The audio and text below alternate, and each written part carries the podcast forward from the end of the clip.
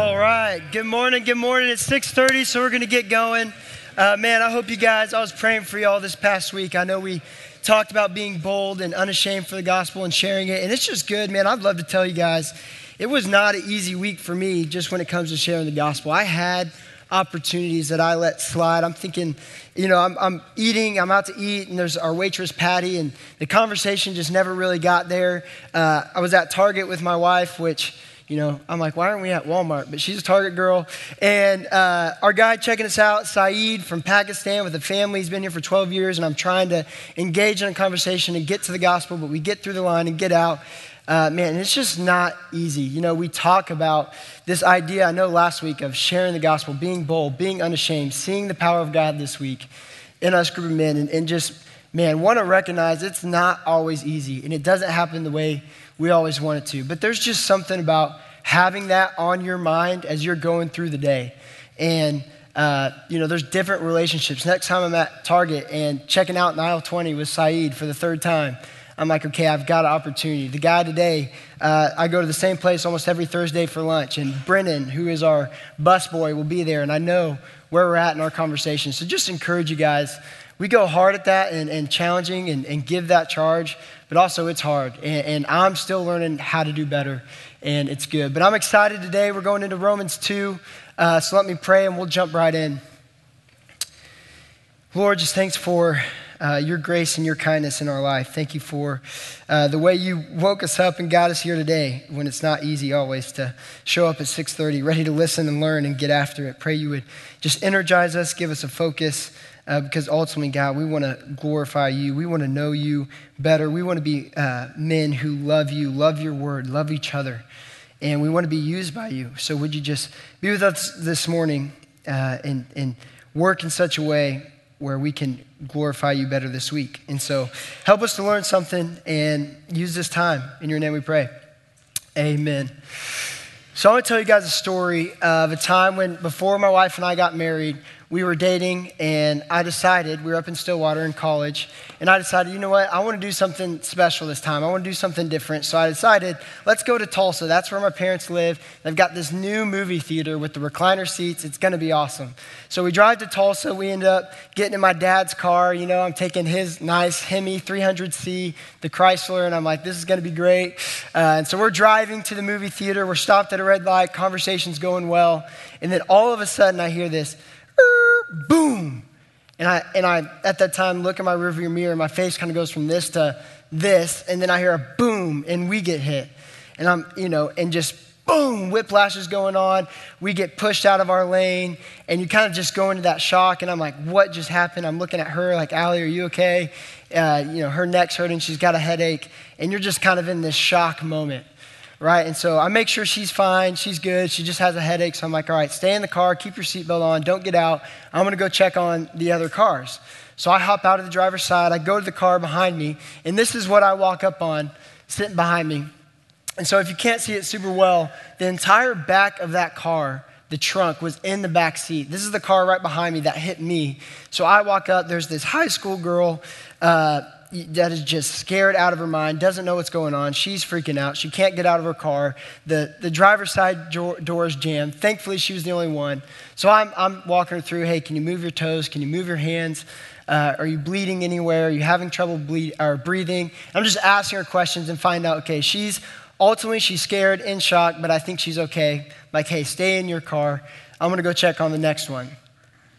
So I leave her car and I start walking and I just see there's only one car left, right? This big uh, black truck that just the front is messed up. And I'm starting to walk towards this truck, and a guy gets out and he kind of yells at me, What happened? And I'm kind of looking around like, uh, I, I, don't, I'm not sure. What, what happened? You tell me. I was in front. And I walk up to him. By the time I get in front of him, I just smell alcohol. And I just go, Hey, man, how, how much have you had to drink tonight?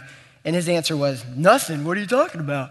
And I'm like, All right, why don't you just go sit in your car and we'll, we'll wait for the police. So the police come, and I'm just frustrated, man. I am, I am so upset. And I'm thinking about what if that little girl had her little brother in the back seat? Or uh, what if he didn't hit his brakes as quick? You know, so many things could have happened. I was just so frustrated. We ended up going to see a different movie, uh, and we're sitting in the theater, and I, I, just like cannot shake what just happened and how wrong it was and how mad. And then in, in, a, in a moment, I remembered something that just completely floored me and humbled me.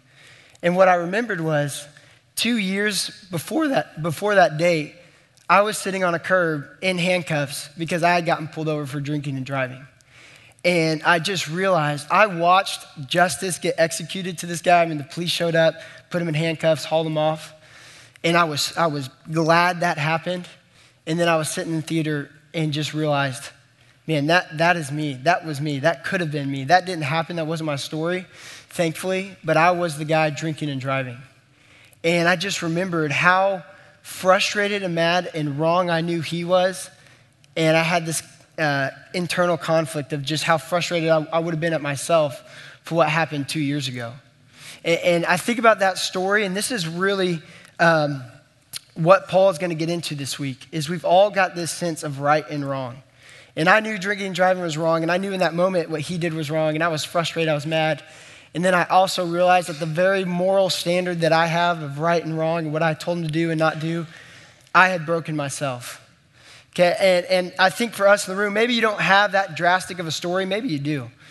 Uh, but we've all done things that are wrong that we know we should do something different, right? We've all had this standard of right and wrong, and we've broken our own standard. So this is the way Paul starts Romans 2. He just says in the first verse, Therefore you have no excuse, O man, every one of you who judges, every one of you who declares there's right and wrong. For in passing judgment on another, you condemn yourself because you, the judge, practice the very same thing. And he's building his case. If you remember last week, Romans 1, Paul's addressing the pagan man, right? The guy who doesn't know religion, hasn't showed up to church, doesn't know his Bible, doesn't fill in the blank with religion or knowledge of God. And he says, You stand condemned because of what?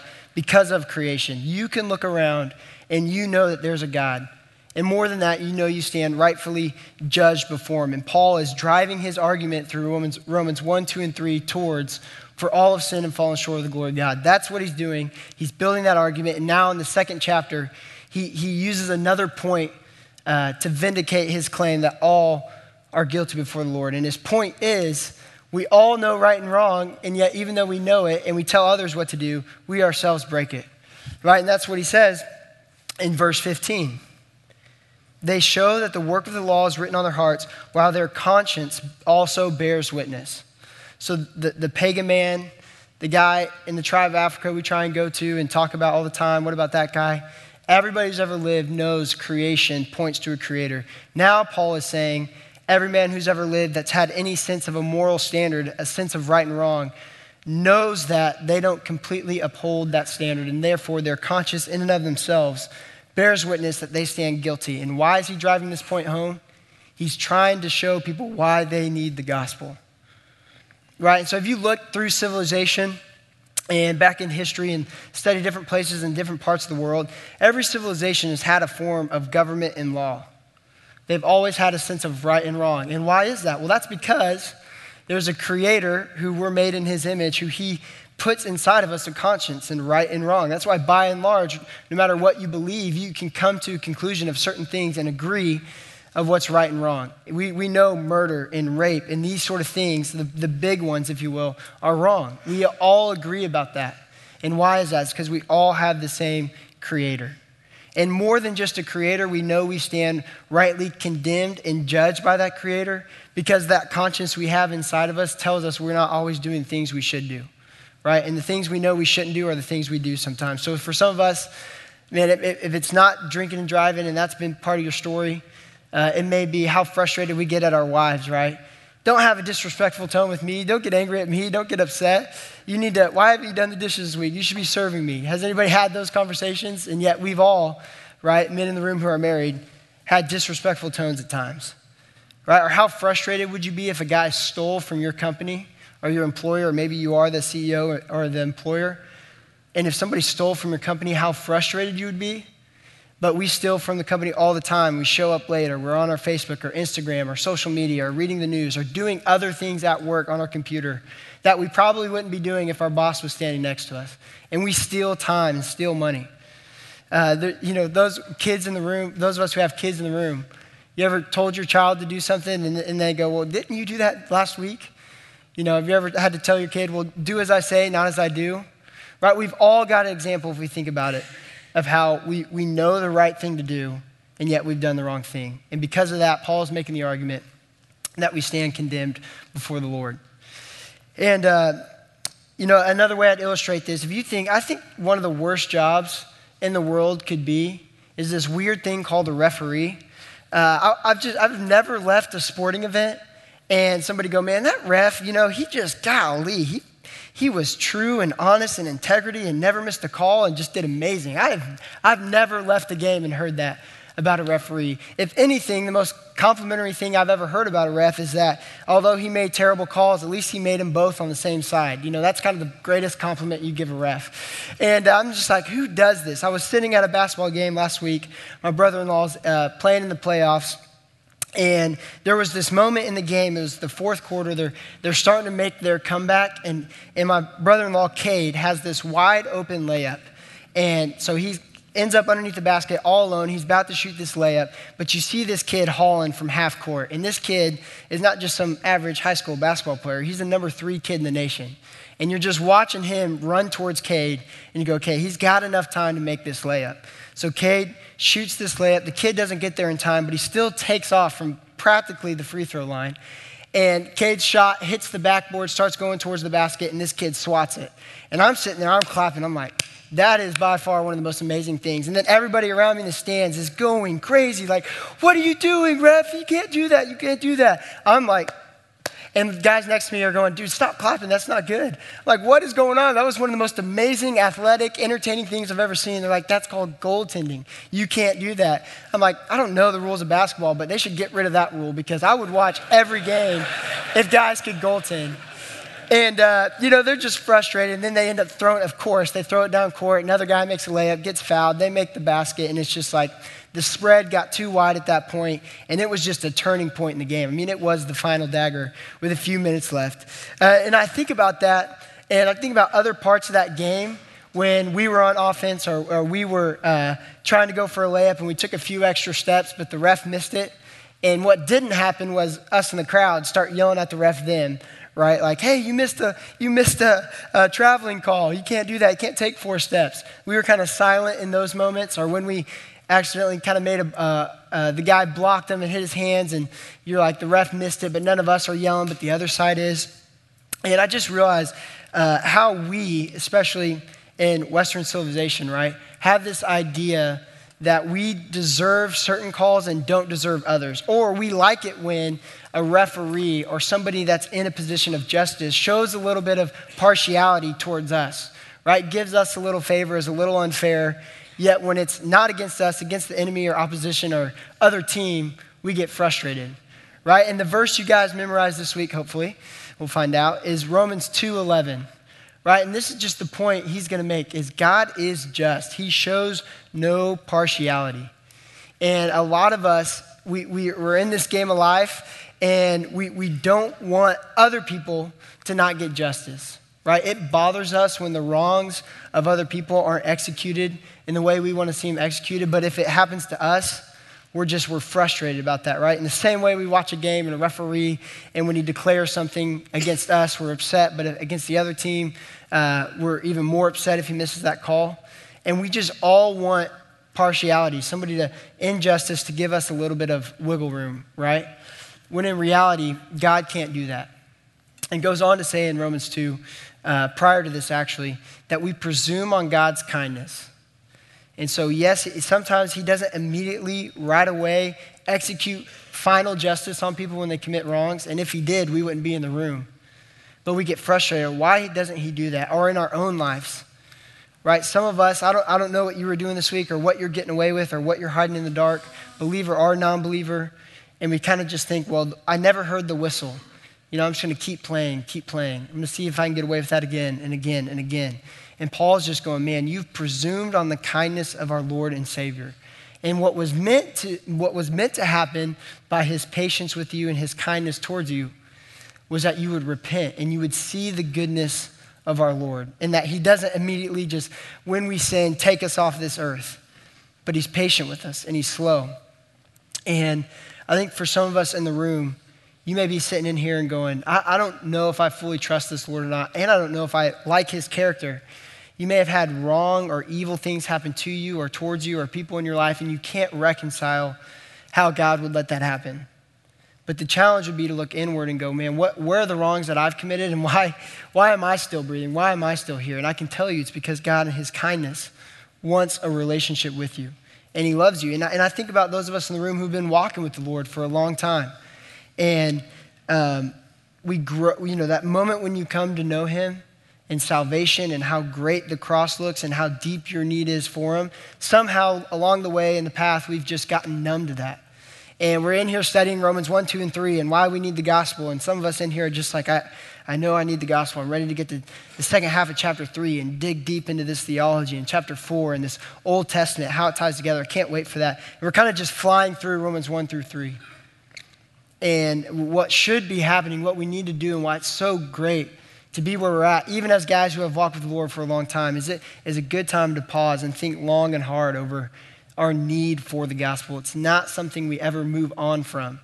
The moral man is all of us. All of us have wronged the rights we declare, and we need a Savior. And some of us have just grown dull of our need for the Lord. I think one of the best practical applications, if you're a believer, out of Romans 2, as I think about my life and uh, what's going on how God's used people around me, is this idea of admonishment and this idea of people uh, calling out my wrongs and calling out my sin and repenting. Anytime one of us sins, that is our opportunity to go back to that moment of your deep need for the gospel. So if you've lost some sort of desire and need and understanding of what you need for the gospel, you've really lost our nature, lost our sinfulness. We, have lost that idea that I am the wrong person.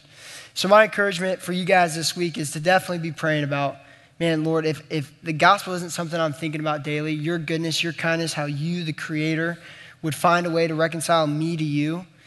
And uh, I've kind of slipped into, I've figured out this game. I know what I should and shouldn't do, and I do more times what I should than I shouldn't. So I kind of think I don't need you as much as I used to. Paul is just pausing us in Romans 2, and especially in Romans 3, you guys will get to next week, of our need and desire for him. So let me pray for us and we'll break out and you guys will go spend some time with other men and get in the circle. God, just thank you for your word. Thanks for your patience and kindness and your forbearance in the way that you don't immediately punish all that we do right when we do it. And that is meant to show us that your love and kindness is waiting and ready uh, to forgive us. And pray, even if we haven't heard that whistle and the foul that hasn't been called yet, we would know that one day every wrong will be punished. And we can choose now to come to you in grace and, or in humility and rely on your grace and trust your provision for us, or we can wait till that final day when your judgment's coming. And I pray you would create in this room just men of humility, a deep longing and need and understanding of, of a need for your righteousness to be revealed to us through faith and that we would just walk humbly with you. I pray that this room, we would be the most humble men in the world because we understand Romans 1, 2, and 3. We understand where we fit into Paul's argument of our need for the gospel and the, cl- the clarity there is about why we need it through creation and through our conscience and how it bears witness against us. So be with us. Use these guys in their time. Pray you would use their relationships and the leaders and questions to provoke thought that would lead to life change and transformation where we would be a city on, the, on a hill and just help us to be unashamed this week for the gospel. So we love you, and it's in your name we pray. Amen.